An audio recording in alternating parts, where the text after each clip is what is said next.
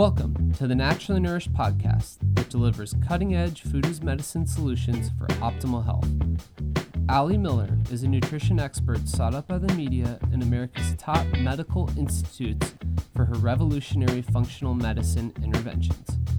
From disease treatment to prevention, every episode will empower you with ways to put yourself back in control of your health. Please note, topics discussed are for educational purposes only. Now, welcome integrative dietitians Ali Miller and her co host Becky Yu. Welcome to the Naturally Nourished podcast. You are joining us for episode 291 Functional Approaches to Eye Health. In today's episode, we will be covering drivers of eye disease, nutrients to support eye health, and even how to navigate screen time and the impact on your vision. Yes, it will come as probably no surprise to y'all, as I feel like I'm harping on this. I have a section even of the anti anxiety diet where I talk about blue light and dopamine, but we are seeing some shifts evolutionary with the use of screen time and how that's actually degrading our eye health. So that will be a big component of today's episode ways to navigate and lessen screen time, mitigate the amount of time you're on screens, adjusting your filters, adding in blue blockers, and then, of course, a lot of food as medicine and supplement strategy if we're dealing with cataracts to glaucoma to eye floaters and beyond. Yes. All right, before we go there, any updates? So we are in May now, and things are definitely approaching the triple digits in the Texas area. So this is where we have just opened up our Beat the Heat probiotic special. So, through the month of May, when you buy two bottles of naturally nourished probiotics, you get the third bottle at 50% off when you use the code Beat the Heat. And we've mentioned to y'all before, you know, this is the time to probably capitalize on the more expensive strains or bottles. So, we're talking about the Rebuild Spectrum and the Targeted Strength Probiotic, which are more in the 60 to $70 price point. Um, obviously, if you add on a bottle of Restore baseline probiotic, that would be the bottle that would be charged at that 50% mm hmm discount. So this might be a time to go for committing through your fall um, or, you know, investing for your household to get you, the idea is to get you through the summer so that we aren't dealing with transport issues on hot trucks. And now we have done the due diligence and we will be pushing out in our newsletter and we can link the page here on the stability of our billions of colony forming units, even upwards of temperatures up to 120 degrees, yep. is it? Yep. Um, and we definitely have stability still through what is stated on the label, and some even higher viability than what's stated on the label, even under those intensive temperature conditions.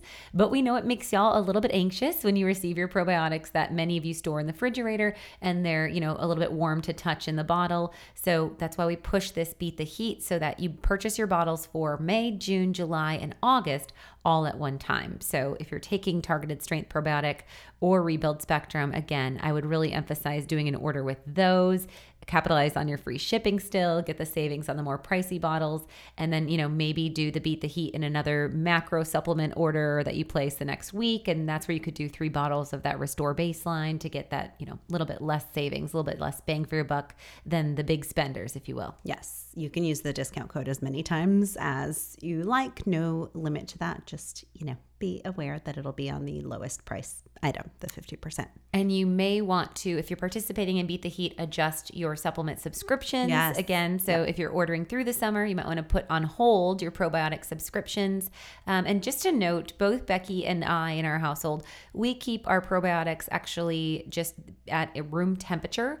Um, so they are, again, going to be stable under room temperature. I want to say shelf stable, basically, um, as long as you're keeping that cap on and you're keeping that um, oxygen or moisture regulating pack that is always in our supplement bottles.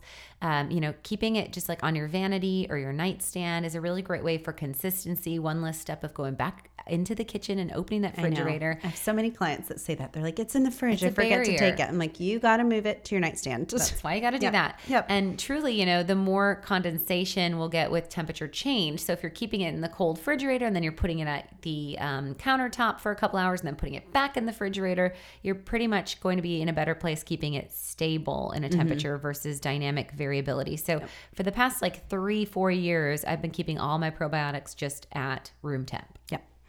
All right. Um, before we get into today's episode, let's just have a quick word from our sponsor for this episode, Santa Cruz Medicinals. Yes. So, y'all know that we are big fans of cannabidiol or CBD. This is the non psychoactive component of the cannabis plant that is anti inflammatory, neurologically supportive, and anxiolytic or anxiety and stress reducing. So, CBD can be used to ease social anxiety or dynamic times of stress as we're looking at the end of the school year coming and all of the events and graduations and uh, tournaments and sports and all of these things picking up. This is a good time to up your CBD so that you're not getting bitey or irritable. Um, it can also be used as a great tool to support inflammation and pain management.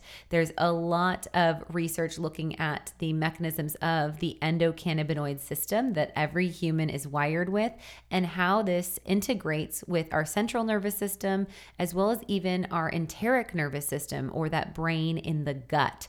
So we know that when we're using CBD that it can also take out that stimulus in the gut that can drive dynamic bowels like loose stool or that butterfly in the belly sensation as well as regulating if someone holds stress in their gut they may be dealing with constipation. So it can even get some digestive support. Uh, my favorite way to use CBD is in a tincture. I love the Santa Cruz Medicinals, just pure uh, combination with MCT. And the MCT that they use is from a pure form of coconut. And you can, in fact, see the shifts that happen with the phyto compounds as it gets a little bit pink when it's exposed to sunlight. You can keep it in your pantry in a cool, dark place and it won't get that pink variability, but I kind of think it's a pretty hue. It's pretty. Yeah, it is pretty. um, and so that's a really great way to know that they're using really a whole food product there. Um, I use the most potent one that they have in their line, which is 83 milligrams per ml. And you can dose then, you know, flexibly based on your needs. I generally say at least 30 milligrams to have efficacy, and our friends at Santa Cruz Medicinals recommend doing a 100 milligram a day challenge for a week. And then you can always dose down or up once you establish the impact of that 100 milligrams per day. So this could be a combination of one of those droppers and maybe a capsule option that they have. They have some calm caps, which have uh, lion's mane as an nootropic in there. They, those were given away as a sampler at our women's wellness retreat a couple months back and were a huge hit. And their deep sleep pack caps um, are also fabulous. You can purchase these as a trial of four capsules instead of going for the bottle right away. But each capsule is going to have a potent dose of 50 milligrams of CBD. So you really do get a big impact there um, and can be used in combination with melatonin, like our sleep support formula with the nervine herbs and melatonin, one of those, and one of the sleep supports from uh, Santa Cruz Medicinals could be a really beautiful path towards Cinderella dreams and waking up with the birds chirping. All the good things. great. yes. Uh, they also have fabulous pain salves i will say as i close out the ad space. Um, so topicals epsom salt bath blends with cbd and beautiful essential oils. Going over to scmedicinals.com that's scmedicinals.com standing for santa cruz medicinals. Use the code ali miller rd at checkout and you will save 15% on your order plus you will get free shipping All right. So, eye health is something I think we spend a lot of time, you know, in clinic addressing. Um, but it's kind of crazy. We've made it to almost 300 episodes and haven't really given a ton of attention. to. Totally, right? Um, definitely crazy. hasn't gotten its own episode. That's No. for sure. No. Um, so let's first just set the scene. What do you think is the greatest driver of eye stress or eye health decline? Well, I think again, we kind of let the cat out of the bag in the opening, but what we're seeing in the last couple years, and especially markedly in the last decade, is the impact of screen time. And really, pandemic accelerated this as many Americans were working from home and many kiddos transitioned from in person schooling to online schooling. And this had a dynamic increase on the amount of time spent in front of a screen.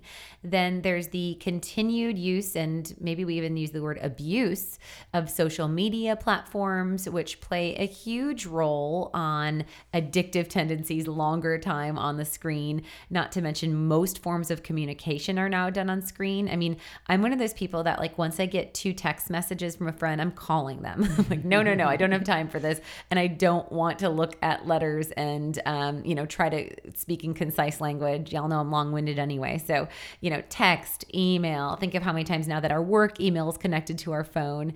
Um, there are now so many, instead of in person meetings, video conferences for communication.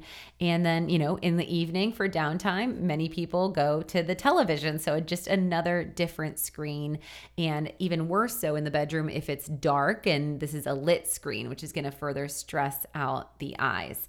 We've seen a significant increase in screen related vision problems of people of all ages, and the ocular consequences of too much screen time have actually formed a name or a condition, CVS, computer vision syndrome.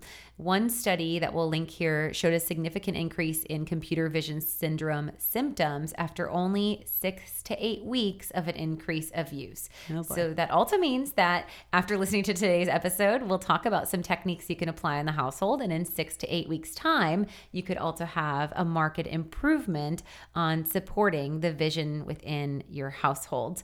Um, the study was called Computer Vision Syndrome During SARS CoV 2 Outbreak in University Students, a comparison between online courses and classroom lectures. And they looked at responses from students that were having digital time of a high frequency, which was seven to nine hours, and I think that that's majority of adults that are right. working, right? right? I mean, and even in office, I, I think the big difference is you have more distractions and breakup. Mm-hmm. And that's what we see. We actually blink less when we're looking at a screen and we don't have movement around us. Like in an office setting, if you're in an office of 30 people and someone's behind you or you're hearing things, you're going to move your head around a lot more mm-hmm. and you're mm-hmm. actually going to blink and refresh and lubricate right. your eye more than from working in home mm-hmm. when you're in a less disruptive environment. Right. So you might get up and walk to a meeting that doesn't involve a, yes. a screen or just take a break to the water cooler and whatnot. And I find I don't do as much of that when I'm at home. Interesting. Yes. So they compared those mm. that had seven to nine hours a day compared to those that had two to four hours a day. And the most highly reported symptoms were heavy eyelids, dryness, feeling of a foreign body. Um, and that was like I guess in the eye yeah. or like the weight yeah, yeah. of the eye trying to clear something. And um, they actually looked at a correlation of the CVS dynamically with that increase in the screen time. Okay. So I think it goes without saying screens are bad for our eyes. Mm-hmm. Just how bad? Yeah. So it's kind of like carpal tunnel syndrome in the sense of, you know, repeating small movements in one area of focus. That'd be like in the wrist, of course, um, that this can create distress to that area. So the CVS results from a repeated tiny eye movement over and over, reading words on a screen, glancing back and forth between windows, or following motion of a video. Video actually requires a lot of effort in the part of your eye muscles because you're kind of trying to continuously recalibrate it. And so your eyes are working overtime to change the focus quickly. And when you look away from your screen and back to your screen, or you're repeatedly glancing down at printed papers or your keyboard, um, or your screen is flickering, we actually see if the monitor flickers, um, that this can actually uh, be quite an obstacle to stress out the eye. We know that computer vision syndrome symptoms um, or screen time overload can be dynamic with blurred or double vision, dry or red eyes, eye irritation, headaches and migraine, and even neck or back or neurological stress. Okay, and all of this is just the impact of, of the screen itself and kind of the quick processing and stress to the eyes without even hitting yet on the blue light element, which we know yeah. further is going to drive vision stress, uh, but can also drive some pretty significant dopamine depletion, which you talk about in the anti anxiety diet. Yeah. And, you know, we're seeing in the area. What is the area I want to say? I want to call it Cyber Village. Um, tech. It's like the you know they're saying that it's moving to Austin, but it's like more in California. There's a word for it. I mean, Cybertown. Silicon Valley. Yes, that's what I was trying to say. Cyber Thank Village. You. Yes, Okay. Silicon Valley. That's exactly right. Good. Yeah. We didn't have to put in an edit. Our brains worked. Um, Sort of. You know, but but that's really where we're starting to see these like actual like dopamine detox centers and a lot Oh. of the like biohacking where we're trying to offset this impact. Okay. Um, so when we look at natural light, natural light appears white, but it actually contains the rainbow, right? Like a prism, right? So natural light has red, orange, yellow, green, blue, indigo, and violet light. And every color has a different energy level and wavelength. This isn't woo, this is like scientific spectrum spectrography, if you will. Um, so rays on the red end have longer wavelengths and less energy, whereas the blue rays have shorter wavelengths and more energy. The LED light that is more in that blue light comes off of the digital screens and is made of more blue light than any other wavelength. So it's this shorter, more density of energy. And the blue light can benefit stimulus and productivity. It actually boosts alertness. It can aid in memory and cognitive function and maybe boost mood because of this dopamine influence. Um, now, what can be concerning is that many of the screens don't get turned off with the sun or the natural circadian rhythm. And so that blue light can negatively impact our circadian rhythm, driving sleep difficulties or insomnia, as well as a fatigue or sleep sleepiness during the day. And we know that the blue light can reduce image contrast, which can contribute to digital eye strain or that CVS. Um, over an extended period of time, we've seen that the blue light can cause damage directly to the retina, and it can play a huge role in age related macular degeneration. And then when we're looking at the impact on dopamine, we know that the studies that show that alertness and that stimulation is because of the stimulus of dopamine. And dopamine, remember, is a catecholamine or a stress responding neurotransmitter. Too much dopamine can drive hypervigilance, so that's that alertness, mm-hmm. awareness. Too little dopamine can drive more of a flatness or an issue with concentration and focus. And again, this really gets exacerbated when we're looking at the social scrolling or the video games or something that has also an addictive, like tapping or swiping type mentality. Um, that's going to give more of that bell whistle dopamine surge. And unfortunately, we're not often fueling these individuals with L-tyrosine, which is the amino acid that makes dopamine, or with the B vitamins that aid in the conversion and the production of dopamine. And so we're getting this high stimulus, which leads to depletion, and that can then create depression, flatness, apathy, or more ADHD. and that like addictive tendency where it's like I need my screen to get that, you know, goodness, or I need more time on social Yes. media or you know video games. Forget it. Um, and it looks like kids can actually be more impacted by this blue light. Yeah, there was a study called The Effects of Blue Light on the Circadian System and Eye Physiology.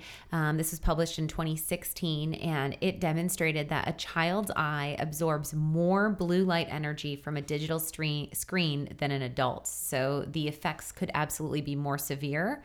And, you know, also, this is when they're trying to develop that eye as a muscle. And if we think about it, if we think with evolutionary times, you know, how often the eye had to actually see in the dark. Now, so many individuals, there's such an influx of night blindness because our eyes aren't used to calibrating yeah. or adapting. Um, and before, in like hunter gatherer days, there was it's hypothesized that our vision has just continued to decline because we're not using that muscle, if you will. Don't And have to work as hard. Yes. Yeah. And so when we're getting kids with this bright, high energy density, um, short wavelength blue light right at the bat on their strollers, in their tablets, and that's priming their brain connection, their neurotransmitters, and their eye muscles, if you will, and neurological function, that's quite a handicap that we're setting them up for in adulthood. Totally. Um, so, really using some strict guidelines, I think, in the household and, and for ourselves as well, right? Um, setting the example as, as the parents um, is really key as far as, you know, screen time and avoidance and all of the things. But let's talk about kind of what's reasonable and, and pros and cons of, you know, social media screen time and games and other, you know, leisure use, if you will. Yeah. So I think the biggest thing is to get social media off of your phone. And this is not just because I'm shadow banned, um, but I have found such huge freedom with doing so. It's almost been, um, let's see, so as of December two years ago. So this December was a full year anniversary of me pulling social off my phone. And um, it is wild how much more connected I am when Stella's around and or Brady or a friend. Um, I mean, I can recall pathetically enough, um, you know, breastfeeding days when I would scroll mm-hmm. social media while breastfeeding and like that's really sad just energetically and and stimulus wise you know if stella's my one and done baby like i could have really been a lot more present in that experience and that moment and that nourishment um, versus distracting with something that really is meaningless. Right. Um, and then um, like the phone being in close proximity to the baby i always think about that EMF. too. Yeah, yeah. yeah. No doubt no doubt. So i think taking social media off your phone is huge. This is a great detox for your brain. Um, also, of course, distraction and staying more connected, like I said. Um, this is also something that will reduce likely anxiety if you have news feeds and all the other things. And also for your privacy. We know that anytime you're using a social media app that you're giving access to your camera and mic, we've all seen it where you talk about a kayak and a kayak ad pops up mm-hmm. and etc. Um, and so this is a really great practice where you're likely only using your phone for texting, calls, a map app, you know, and then like an alarm setting or something like sure. that. Um, I'm even toying with the idea of pulling my email off my phone because that's right now the most yeah. phone time that yeah, I yeah. have. And do you actually respond to emails on your phone or you just look at them and get stressed out about them exactly, That's what I do. I mark right. them as unread because I'm not going to, unless it's a very urgent thing that yes.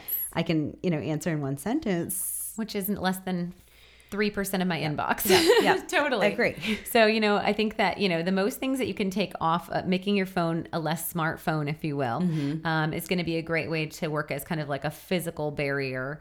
And then definitely, you know, thinking of if, if that doesn't work for you, at least maybe set some parameters of when you access those apps. Um, but I really think that you can access those things logged into a computer, and that's a lot easier of a time to be more disciplined, if you will. Yeah. Um, and then being really mindful of trying to follow that circadian rhythm, it's equally important to get in natural sunlight before blue light in the first hour of rise. So don't be one of those roll over um, and start scrolling the yeah. news feed before you get the kids up. You know, roll over, do a little bit of like morning sun salutation, drink your eight to 12 ounces of water, say a prayer or some gratitude, go to the restroom, take your morning supplements, and turn on some music, maybe. Um, you know, again, that's also a great way to retain your energy versus allow it to be pulled by right. some other um, agenda or some other narrative or some other force outside of your control. And I found that so much as an energy and brain suck during pandemic. It'd be like, yeah, I could wake up happy and I could be pissed off. Totally. Within, within three seconds. yep. Yep. yes. Totally. Totally. I, I give that as homework for a lot of my clients dealing with significant adrenal fatigue. Yes. Um, the getting outside 10 to 15 minutes of, of natural sunlight to really truly reset that circadian rhythm and honestly, you know, can be just as effective as, as, some of the supplementation tools we bring in for them. Yes. And then in the evening, that's really a good time to, I know there's also that classic, like, okay, kids are down. This is my time. Mm-hmm. So Netflix and chill yeah. or, you know, grab the social scroll there. Um, you know, as best as we can to be mindful of that circadian light in the evening and try to limit that bright LED blue light in the nighttime. Yes, and that means, you know, also not, not, working. Not working in your bed with the laptop and not having like the shows and yes. movies and things, or at least limiting those to like more of a special occasion versus yeah nightly thing. Or even time. Like yeah. maybe it's like you get One episode. 30 minutes, yeah. right? Or 45 minutes versus rolling it for two hours. Yeah. Um, and, you know, even if it's just starting a behavior of like Brady and I have one night a week that we focus on, like, okay, we're going to play music and we're going to do like, sensuality and connection time. And it's a lot better again than passive. So it's like you turn on music and you give each other massage or whatever.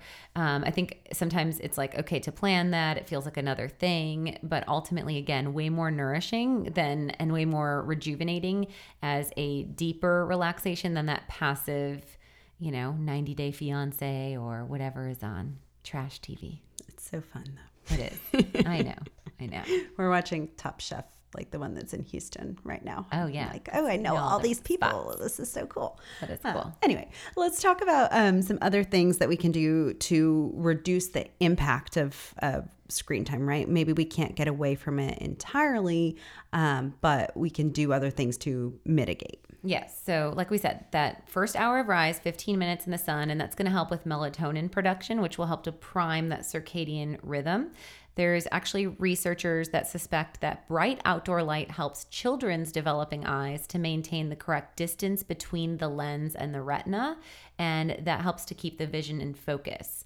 Um, this is the American Academy of Ophthalmology and the National Eye Institute, and they actually predict that half of the world's population will be nearsighted by the end of 2050 based on the dynamic increase of screen time. And so again, like thinking of evolutionary like We're- survival. We're, going in the wrong Right, direction. like, like, like we are not improving Oh, the. Uh-huh. function of the natural design. We're really inhibiting and interfering with. Um, being able to see long distances again was really important when we thought of that hunter gatherer idea, and this is uh, talked about in that paper. Um, the idea that we were dependent on our eyesight to hunt for food and like feed our families, or to watch out for an enemy. That survival upregulation of the ability to see and then protect our tribe, if you will. Um, also, majority of hours were during the waking sun, and majority of sleep was when the sun was down. Um, and if we didn't have long distance eyesight, humans would have died off long ago, and you know, myopia would be a thing of the past if it if it you know was strictly genetic and it's it's not we know that genetics cannot be blamed for the rise in myopia but what's bigger is the not enough time outdoors in natural light paired with the insult of the blue light and the screen time. And so again, it's not always a light switch. It's this adjustment of what can you add in and then what can you limit and reduce. Um, Dr. Christopher Starr, who's an ophthalmologist in Cornell Medical College, suggests one to three hours per day spent outside. Um, and this would be in addition to school recess. This is for children. So, you know, again, the, these are the, those stroller walks that are so important. Right. You can stream and listen to a podcast, Sure. ideally Yeah, yeah. without earbuds and just do it on speaker. Um, but that could work really well as a passive use of your phone for Yeah, yeah. education Yep. and still getting that natural light, not looking down at it. Um, but yeah, one to three hours beyond that 15 minutes to prime at rise. Yes, and that's homework for adults too, not just not just kids. At least getting that hour, I think, is is really crucial. Yes. Um, and having kids kind of makes you do that if you're taking them outside. Yeah, what's funny, I was talking to a friend and um, she, she's hilarious. She always says, Well, when anyone babysits my kids, you know, like I release the fact that they're not going to feed them necessarily as paleo as I do, or, you know, grandma or aunt or uncle might, you know, do something different in their type of ways that they communicate with my child. But as long as they give them back to me alive, it's fine. And she said, You know, that the aunt was like, "Oh yeah, your kids just didn't want to go outside this whole weekend." And she's like, hmm. "That's not how it works. No. You take the kids, you put them outside. like you don't say, "Do you want to watch CoComelon or go outside?" You say, "It's time to go outside," and you put them outside, and then you give them op- opportunities of, "Would you like to play with chalk, or would you like me to push you on the swings, or do you want to pick wildflowers, or do you want to chase the dog, or you know?" So you can give them autonomy and choice, but as the parent, it's our job to ensure that Right. we are supporting the health and wellness of their bodies and not giving them enough outdoor time. I mean, we've talked on past episodes about um, we can link that one about sterility and the and the um, Microbiome. microbiome and- connection. And we talked about playing in the dirt Yeah. and the importance of you know the serotonin and influence on our neurotransmitters from soil-based organisms and how we when we get our hands in the dirt we're actually inoculating in a different way the body than we will from consuming cultured foods and, and taking probiotic capsules. And that whole respiratory tract has a mucosal membrane that needs to be inoculated. We have to breathe in these compounds to maintain that robust frame Okay, so outside time, big homework assignment. Yeah. Um, beyond that, let's talk about um, the dopamine impact a little bit more with with screen time because we know you know that not not only is going to influence our brain chemistry, concentration, and mood. It can also influence our actual eye, health. health. Yeah, yeah. So, you know, I made that adrenal catecholamine fight or flight and addictive connection, but dopamine is actually also a known inhibitor of eye growth. I don't think many people acknowledge that at all. And I didn't know that until I was putting this episode together. Yeah. So, like, not only can it make the child more primed towards ADHD and concentration and focus issues or prime them for addictive tendencies, that dopamine surge from the blue light can actually inhibit their eye growth and it prevents the elongation of the eye. So, we know on the other end of the spectrum, a lack of dopamine results in the eye becoming more elongated and resulting in nearsightedness. Now, the way to get dopamine up is not to rely on that blue light. We know that, you know, dopamine can be stimulated through activity, exercise, stimulus in natural ways as well. Um, but we have seen researchers that have suspected that bright outdoor light helps children's developing eyes and helps again to maintain that correct distance between the lens and the retina. Um, and this was again that same researcher that suggested that one to three hours minimum. Um, when we get that correct distance between the lens and the retina of the eye, this keeps vision in focus. And so this plays a big role because when children spend too many hours inside, their eyes fail to grow correctly or develop correctly. The distance between the lens and the retina becomes too long, and that causes faraway objects to look blurry. We've also seen that when we saw 80 minutes of recess during the school day, fewer children became nearsighted when compared to children that were not required to spend recess outdoors. And then finally, another study showed that for each additional hour that children spend outdoors per week, the risk of nearsightedness dropped by 2% per hour. Pretty remarkable. 80 minutes of research recess. That's kind of unheard of. Sounds like it's necessary. Though. It sounds very necessary, but I think kids are lucky if they're getting 20 to 30. I think Stella's School does it. They Good. get three a Okay. day. Oh, And good. they also do gardening Yeah, at school. okay. They do their PE outside, which is awesome. Um, I mean, they're on a 50 acre campus, and their rite of passage is that when they go through second grade, they get to have recess in the woods, which is pretty rad. So they Super cool. like play with sticks and stuff as well, which again, then they're really getting that whole deep dive of microbiome boost plus the natural light. yes, and creative play and all of the things. It was funny. So good. Yes, when I went to the school tour, they were like, "Oh, just so you know, you know, we use like textbooks, and mm-hmm. we don't have smart tablets, and we don't Yep. do computers. So if you're looking for that," and I was like, "No, I'm so, I'm so overjoyed by this because uh-huh. I think that's the biggest issue. I'm learning that in the public school system that." Kindergartners are being given governmentally funded tablets.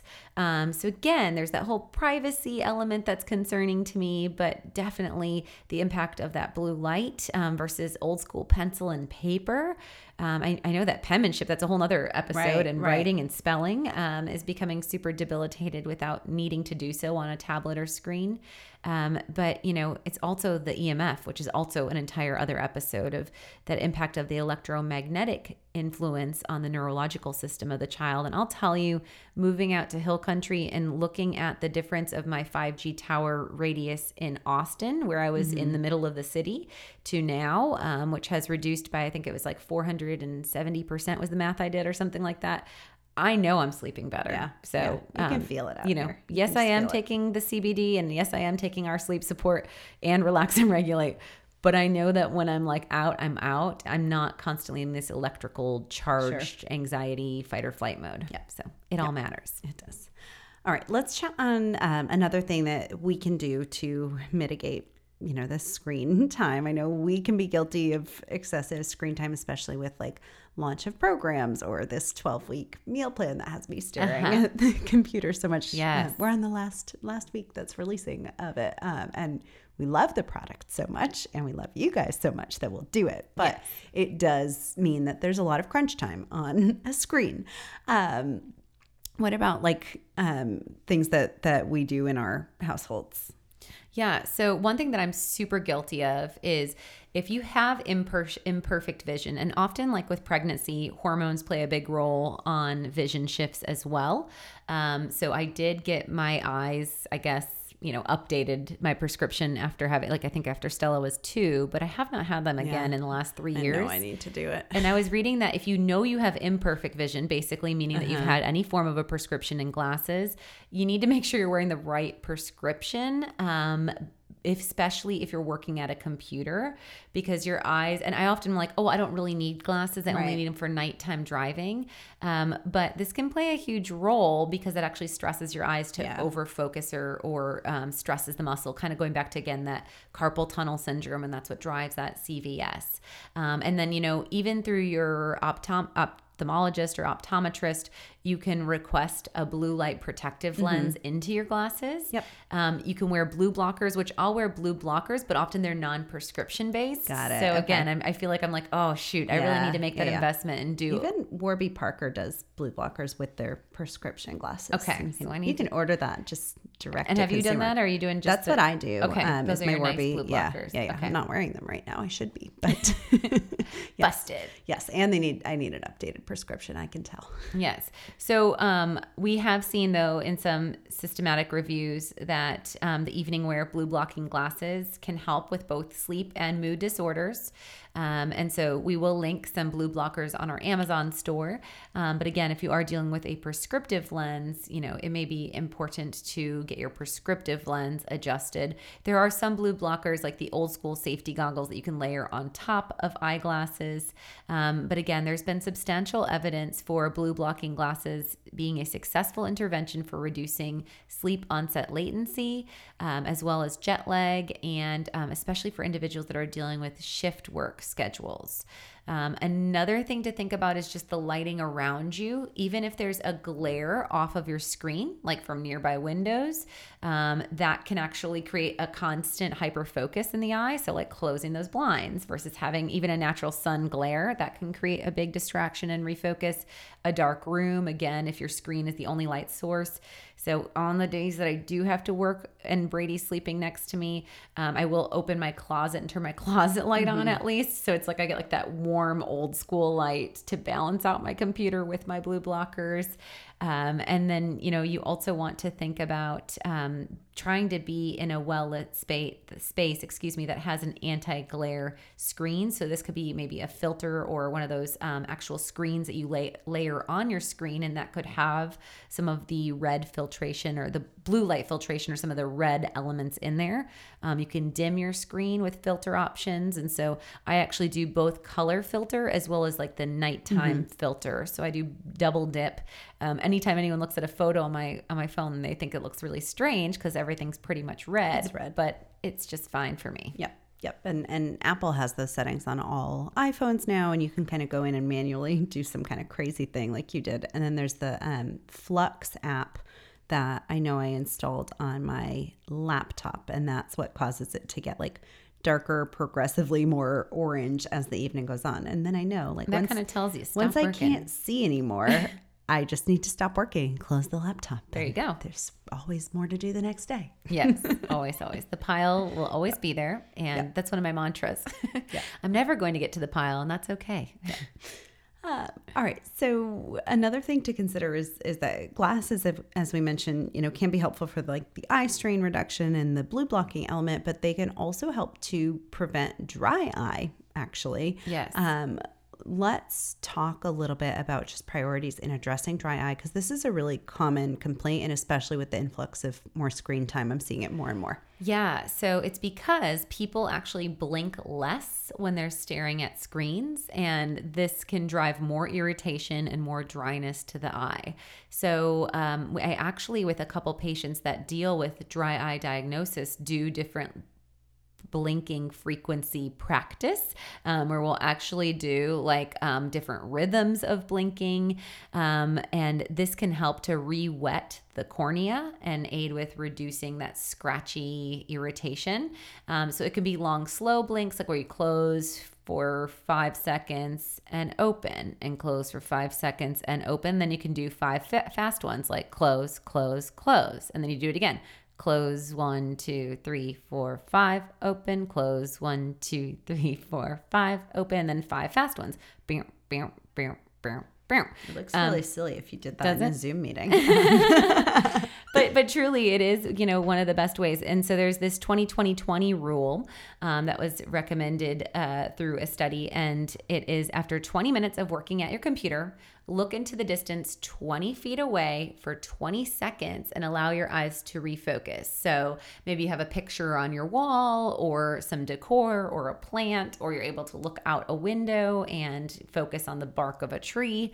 And um, then you're going to um, allow your eyes to refocus. And that 20 feet away is a great way to kind of recalibrate. And then the American Opt- Optometric Association also suggests that you take a 15 minute break for every two hours of continuous computer use. Um, and that's something that ideally would be done again outside. Maybe you can Sure. do a grounding with bare feet as well, or maybe do a little bit of stretching. And then other considerations for dry eye or that stress would be uh, staying hydrated. So, drinking plenty of water. So, we always say at least half of your body weight in fluid ounces of water is recommended. And um, then we want you to focus on electrolytes with that. So, we can link the um, electrolyte recipe that we make with Relax and Regulate, which I love sharing with people. With the, it's like a limeade. It's fabulous for summer hydration anyway. And then a big thing with lubrication is omega 3 fatty acids, as well as considering EPO or evening primrose oil and or GLA, um, which can come from borage oil. Um, and so this gamma linoleic acid is a good balancing essential fat for our omega 3s. Um, and I always would first start though with the EPA DHA Extra, um, about three capsules daily. And as you're listening to this, we will probably have released our liquid fish oil or right around the corner. Super excited about this product because in just one teaspoon of this concentrated omega 3 liquid, you can get the same dosage that you would get in over three capsules. Is that correct? It's 1.4 Yep. grams.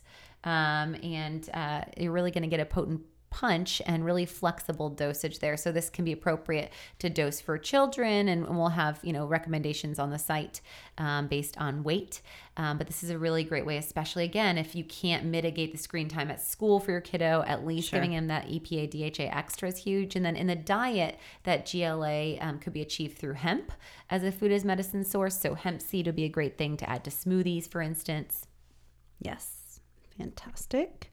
Um, and um, as we're talking nutrients here, um, obviously omega 3s, I think, are, are kind of the first line of defense. And um, that also means getting your two to three times a week of wild caught fish into Yes. the diet, in addition to supplementing with omega 3s. Uh, with our EPA DHA extra. Um, let's talk other nutrients of focus and how they impact eye health. Yeah, so when we think about the anatomy of the eye, the eye is particularly concentrated with vessels and nerves. So we're thinking of nutrients that support blood vessels and nerve tissue. And when we think of these two areas of the body, vessels and nerves, we know that they're both very susceptible to oxidative damage. So, you know, when we're talking about like cardiovascular disease and much larger vessels than the tiny vessels in our eyes, we're thinking about that hardening of the arteries. And that's coming from oxidative stress. I often talk about that garden hose that's like outside in the cold, that concept of being kind of crunchy and damaged. So, when we're looking for oxidative damage prevention, a key component to eye health is a variety of antioxidants. And two of the powerful antioxidants that have shown to be very supported in literature is lutein and zea- zeaxanthin. Is that right? I always say that one wrong. Zeaxanthin.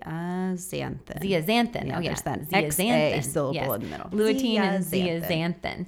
And um, when we look at these, these are really power players for the macula of the eye.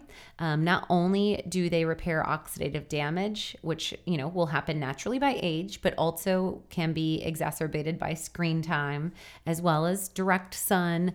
Um, we know that these two compounds play a big role in the macular pigment. And um, also, we know that this pigmentation in the macular area, this yellowish pigment that occurs from the lutein and the zeaxanthin, actually can act as a blue light protector.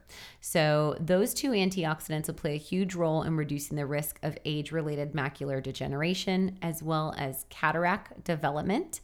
Um, when we're looking at supplements, we have both lutein and zeaxanthin in our um, multivitamin, the Multi Defense, and the Multi Defense with iron. Okay, and let's talk food sources of lutein. So I always think leafy greens as, as kind of the biggest source of lutein, but leafy greens and brassica are going to be where you find that lutein. So we think spinach, kale, broccoli, lettuce, parsley, um, and cilantro. Yeah, and then don't discount herbs. Herbs are a great way to get your greens Totally. in, especially for those of you that are like kind of more comfortable with the keto carnivore scope or you feel like greens are bloating to you. I always say if you don't tolerate vegetables, take a digest aid and or explore our beat the bloat program because you might need to plow the microbiome if you're not tolerating greens. In fact, we know greens have compounds like sulfoquinovose, which has been shown to actually combat candida or yeast overgrowth. So sometimes if greens are creating a battle in your belly, that might be an mm-hmm. indicator that you need to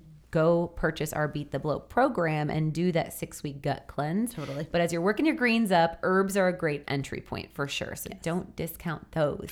And then when we're talking about that zeaxanthin, um, this is going to come from more of our orange and yellow pigments. So we're talking about bell peppers or summer squash as great options in this world. Okay. Um, and then I think we talked about already EPA, DHA extra, and, and multi defense is kind of the the go tos um, for eye health. But um, before we go deeper into nutrients, let's maybe hit some of the common eye disorders that we're dealing with and and um, it is worth saying a lot of the interventions i think in functional medicine overlap whether we're talking macular degeneration or Totally. glaucoma or cataracts a lot of them do have you know similar root cause Yeah, and I will just note um, in the world of, uh, as we go into these, just kind of closing out the food thing, you know, we talk about like with our EPA DHA extra, the importance of biological sourced compounds. And so, like, you know, the fish actually liver um, that we're really focusing on getting that active EPA and DHA. We know that our liver and kidneys have to go through 16 and 18 different processes of de- elongase and desaturase to activate an ALA, um, like a leafy green, into an EPA or a DHA.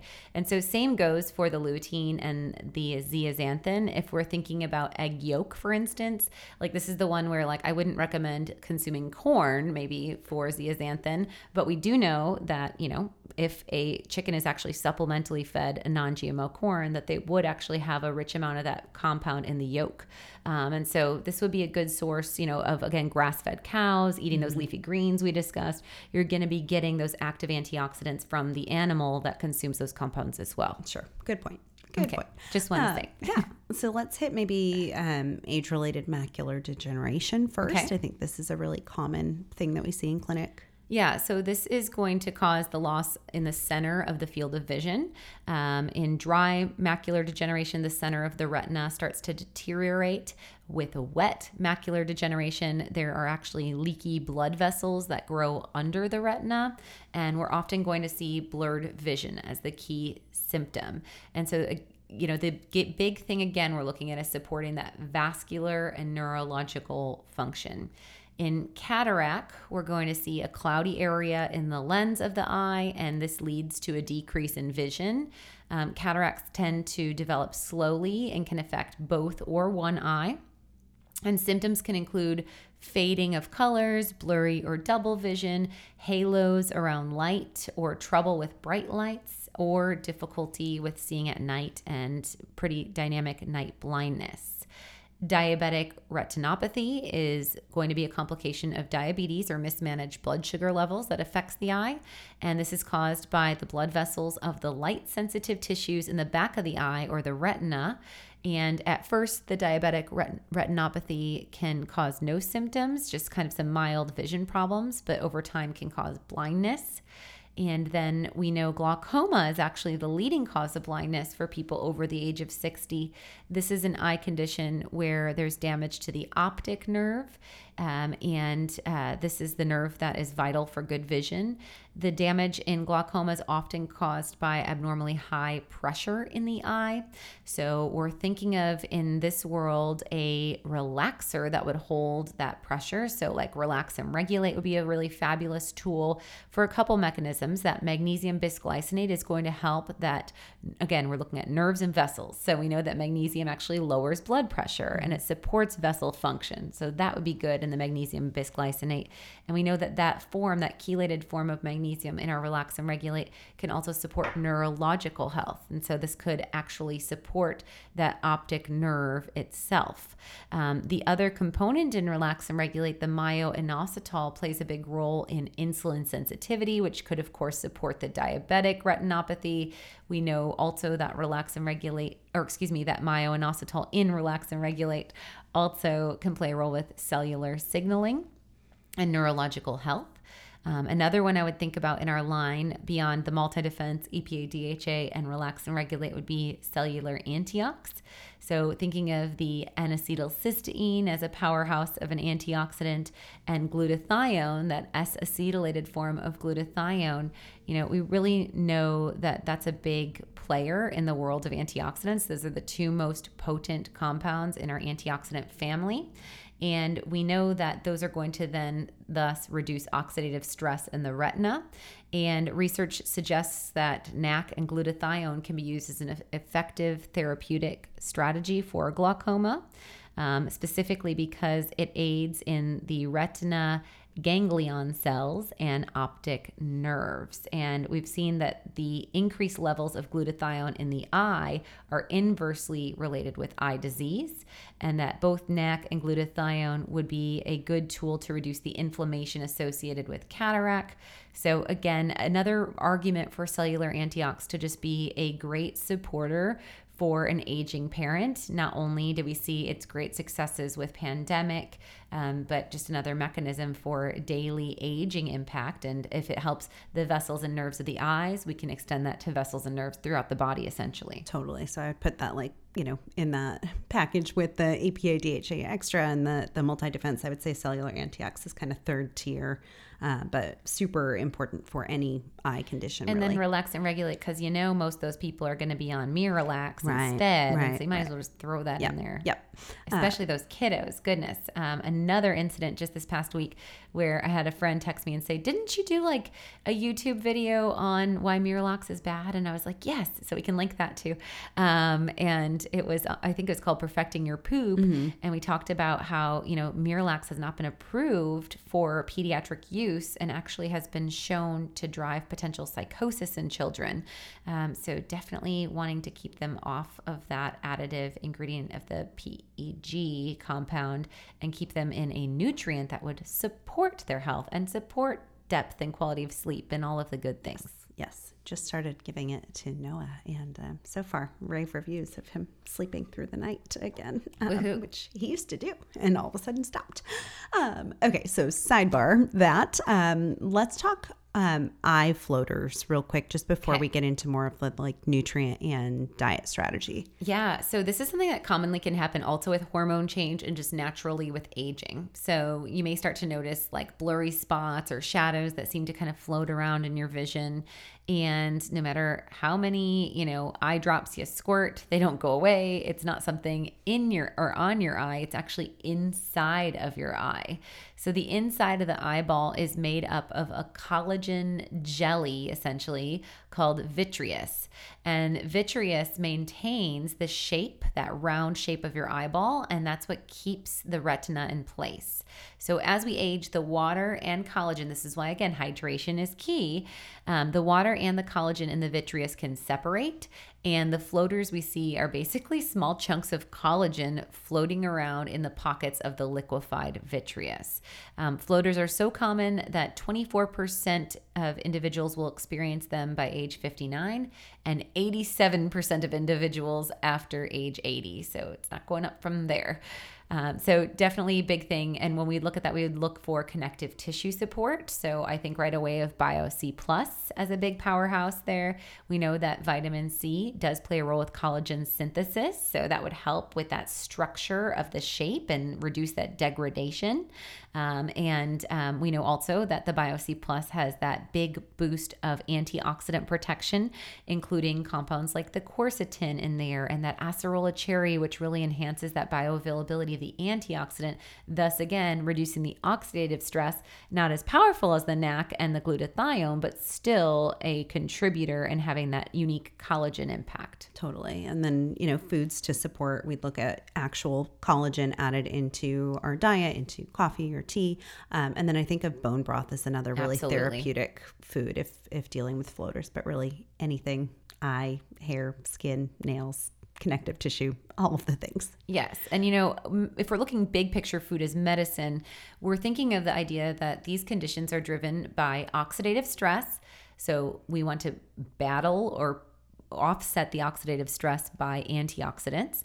We think of an inflammatory process, so having anti inflammatory support. We think of the impact of elevated blood sugar levels driving up that blood pressure and stress to the eye or creating that damage of the blood sugar. Um, we know, again, that that kind of rough, uh, damaging influence that can occur. We know that high sugars can demyelinate nerves and actually Totally. And even damage the- that sheath. The glycation that happens with cataracts can be Yes. blood sugar driven too. The age is Yep. the advanced glycation end product. So, blood sugar regulation, this is where a minimum low glycemic diet, but definitely nutritional ketosis could be used as a tool. And then again, looking specifically at those primary nutrients that have been shown in clinical research to be big powerhouses. Okay, um, so let's talk about this AREDS trial, and and um, this was a, a study that was done um, an age-related eye disease study, um, looking at the impact of different nutrients for eye health. Yes. So the AREDS formula essentially reduced the risk of advanced macular degeneration by 25% in a five year period. And the nutrients focused were zinc, lutein, zeaxanthin, vitamin C, vitamin E, and copper. And so we will link that in. Yes. So when you're getting your leafy greens at two to three cups per day, like we suggest, and then taking two of those multi defense, either with or without iron, because iron was not used in this study as a feature, you're going to be very close to the lutein goal. You're going to be hitting the zeaxanthin goal. And um, if you wanted to get your zinc and copper up to goal, we could layer in our thyroid optimizer, especially if dealing with weight gain and potential sluggish thyroid. But I will say they used 80 milligrams of zinc in here, which I think is pretty excessive. Um, you know, really achieving more of like a 30 milligram on a regular basis, and then maybe pulsing that up to 50 if ill. I don't like to go too high in any one mineral because I want to make sure that we have balance for other minerals in the body, like again, the importance of magnesium. Um, in the thyroid optimizer, there's other antioxidant minerals like selenium, which would be supportive. And then also noting in the multi defense, you're going to be getting uh, also the lycopene and then a whole suite of phytonutrient compounds, which is where you're getting a lot more antioxidants like pomegranate extract, green tea extract, citrus bioflavonoids, in addition to the bioflavonoids in your BioC Plus, and so much more. Yes, and a lot of those things you mentioned would be great as kind of food as medicine goals as well for revving up our, our antioxidant. Yes. So again, pretty close to that trial test if you are doing the BioC plus plus that multi defense. And then if we wanted to play with the minerals, that's where we'd consider that thyroid optimizer. Sure. Okay, and then proteolytic enzymes have also been shown to be helpful for eye health here. Yeah. So again, if we're thinking of oxidative tissue or damage in the tissue, uh, we want to aid in the repair process or prevent the injury from occurring with proteolytic enzymes, which maintain good supple tissue essentially. So especially in the case of cataract or those floaters that we just talked about, this is where I'd really go for like the inflammazyme product in our line for those proteolytic enzymes that are going to reduce that tissue buildup or that tissue uh, breakdown. And we're going to see less oxidative stress when we employ the inflammazyme at like two to three twice daily, would be a really good approach. There was a study that looked at success in proteolytic um, enzymes supporting the breakdown of floaters. And um, scientifically, this is referred to in the study as the vitreous opaci- uh, oh, opacities. opacities. Thank you. Goodness gracious. And um, they used bromelain in that study. So you could also layer in in the diet pineapple. Just make sure that you're not doing this in the form of naked carbs. This is a great time if you're using pineapple in the summer to uh, cut off that skin and use that as an infusion in your Yeah, water. good idea. Um, another great way to boost up those proteolytic enzymes. Okay, and then beyond proteolytic enzymes, um, HLA or hyaluronic acid, we think about this as support for connective tissue kind of all over the body. So it makes sense that that would help with eye health as well. Yes. So this is going to help with hydration of the eye as well as the comfort in the eye and it's going to support the skin and cartilage as a natural anti-inflammatory and playing a role to draw and hold water molecules into a collagen matrix. So this is especially with like those floaters and we see that degradation as a driving process. So hyaluronic acid is actually used in eye surgeries to replace the natural fluids in that vitreous space. Um, so there are topical hyaluronic acid drops that we can link in the show notes and add into our Amazon store. And that would be a great support, especially if dealing with dry eye disease um, and have been shown to have in research added benefit to eye health. Okay. And then we covered NAC and glutathione. I would throw CoQ10 into this mix um, because we know the eyes are very rich in mitochondria or those Yeah. energy factories of the cell. And so, especially with the age related, you know, glaucoma and macular degeneration, that's a very helpful intervention too. And I'd probably start with like two of our CoQ10 complex a day. Yeah, especially again, if this is an individual that is in the more aging population and they're on a statin drug, mm-hmm. then most definitely, Totally, yep. because they're depleting their CoQ10 stores with the use of that medication. So, absolutely, that'd be a higher need for anyone on a statin drug. And then thinking in the world of antioxidants, we could also explore our Brocco detox. Broccoli sprout has shown some promising outcomes in eye health, as has turmeric. So, our super turmeric could be layered in as an anti inflammatory, especially if dealing with. Um, you know, more of an eye injury or eye pain or that strain and headache that we get from the excessive screen time. I took that one. Noah tore my cornea um, this winter. Yeah. Yeah, goodness. Yep. Yep. Um, and it, it repaired like magic pretty quickly, but it's a And, and you 24 tried to keep your eye closed more, right? For tried to that keep it moisture component. Closed for the moisture component. I kept um, like an eye patch over Yeah. one eye. And unfortunately, I think it was during a time we were like working on some project where I was like, I can't not work, but I had an eye patch Good. on. And, and I took the inflammazyme and super turmeric on, on a much higher dose and then my EPA DHA to kind of lubricate and got through it in 24 hours. Awesome. And then the last nutrient of focus that I would hit on is our vitamin D. And, you know, this is one of those that we know is deficient in more than half of the global population. Um, also, we can get more of that vitamin D going full circle for getting three hours in the sun instead of just that 15 minutes. Um, but we do know that vitamin D is especially important in this scenario of eye health to be paired with vitamin K1 and K2 to ensure that it is going into the bone, it is using for it being used for the immune system and as a pro hormone, but that it's not calcifying or interfering with soft tissues because we would consider, of course, the eye in that soft tissue world. Um, so we would want to see the impact of vitamin D because we've seen vitamin D deficiency linked to macular degeneration, cataracts, diabetic retinopathy, uveitis, uh, dry eye syndrome, and glaucoma. And we know that the vitamin D is incredibly important to protect the longevity of your ocular health and your vision, as well as a lot of those baseline mechanisms of, we know, again, inflammation, immune function, and so much more. Okay, so did we do it? I think, I think we, did, it. yes. So, big picture again, if we're looking at food as medicine, thinking of supporting our connective tissue. So, that's where we'd be looking at bone broth or collagen peptides and pairing that with vitamin C rich foods. So, like orange and orange zest, getting your berries in. Um, we also are looking at reducing inflammation, leading with our EPA DHA extra in either the concentrated liquid or capsule form of that um, to really get that dense omega 3, aid in the elasticity and the lubrication. We may want to also, of course, layer in food as medicine of wild caught fish two to three times a week.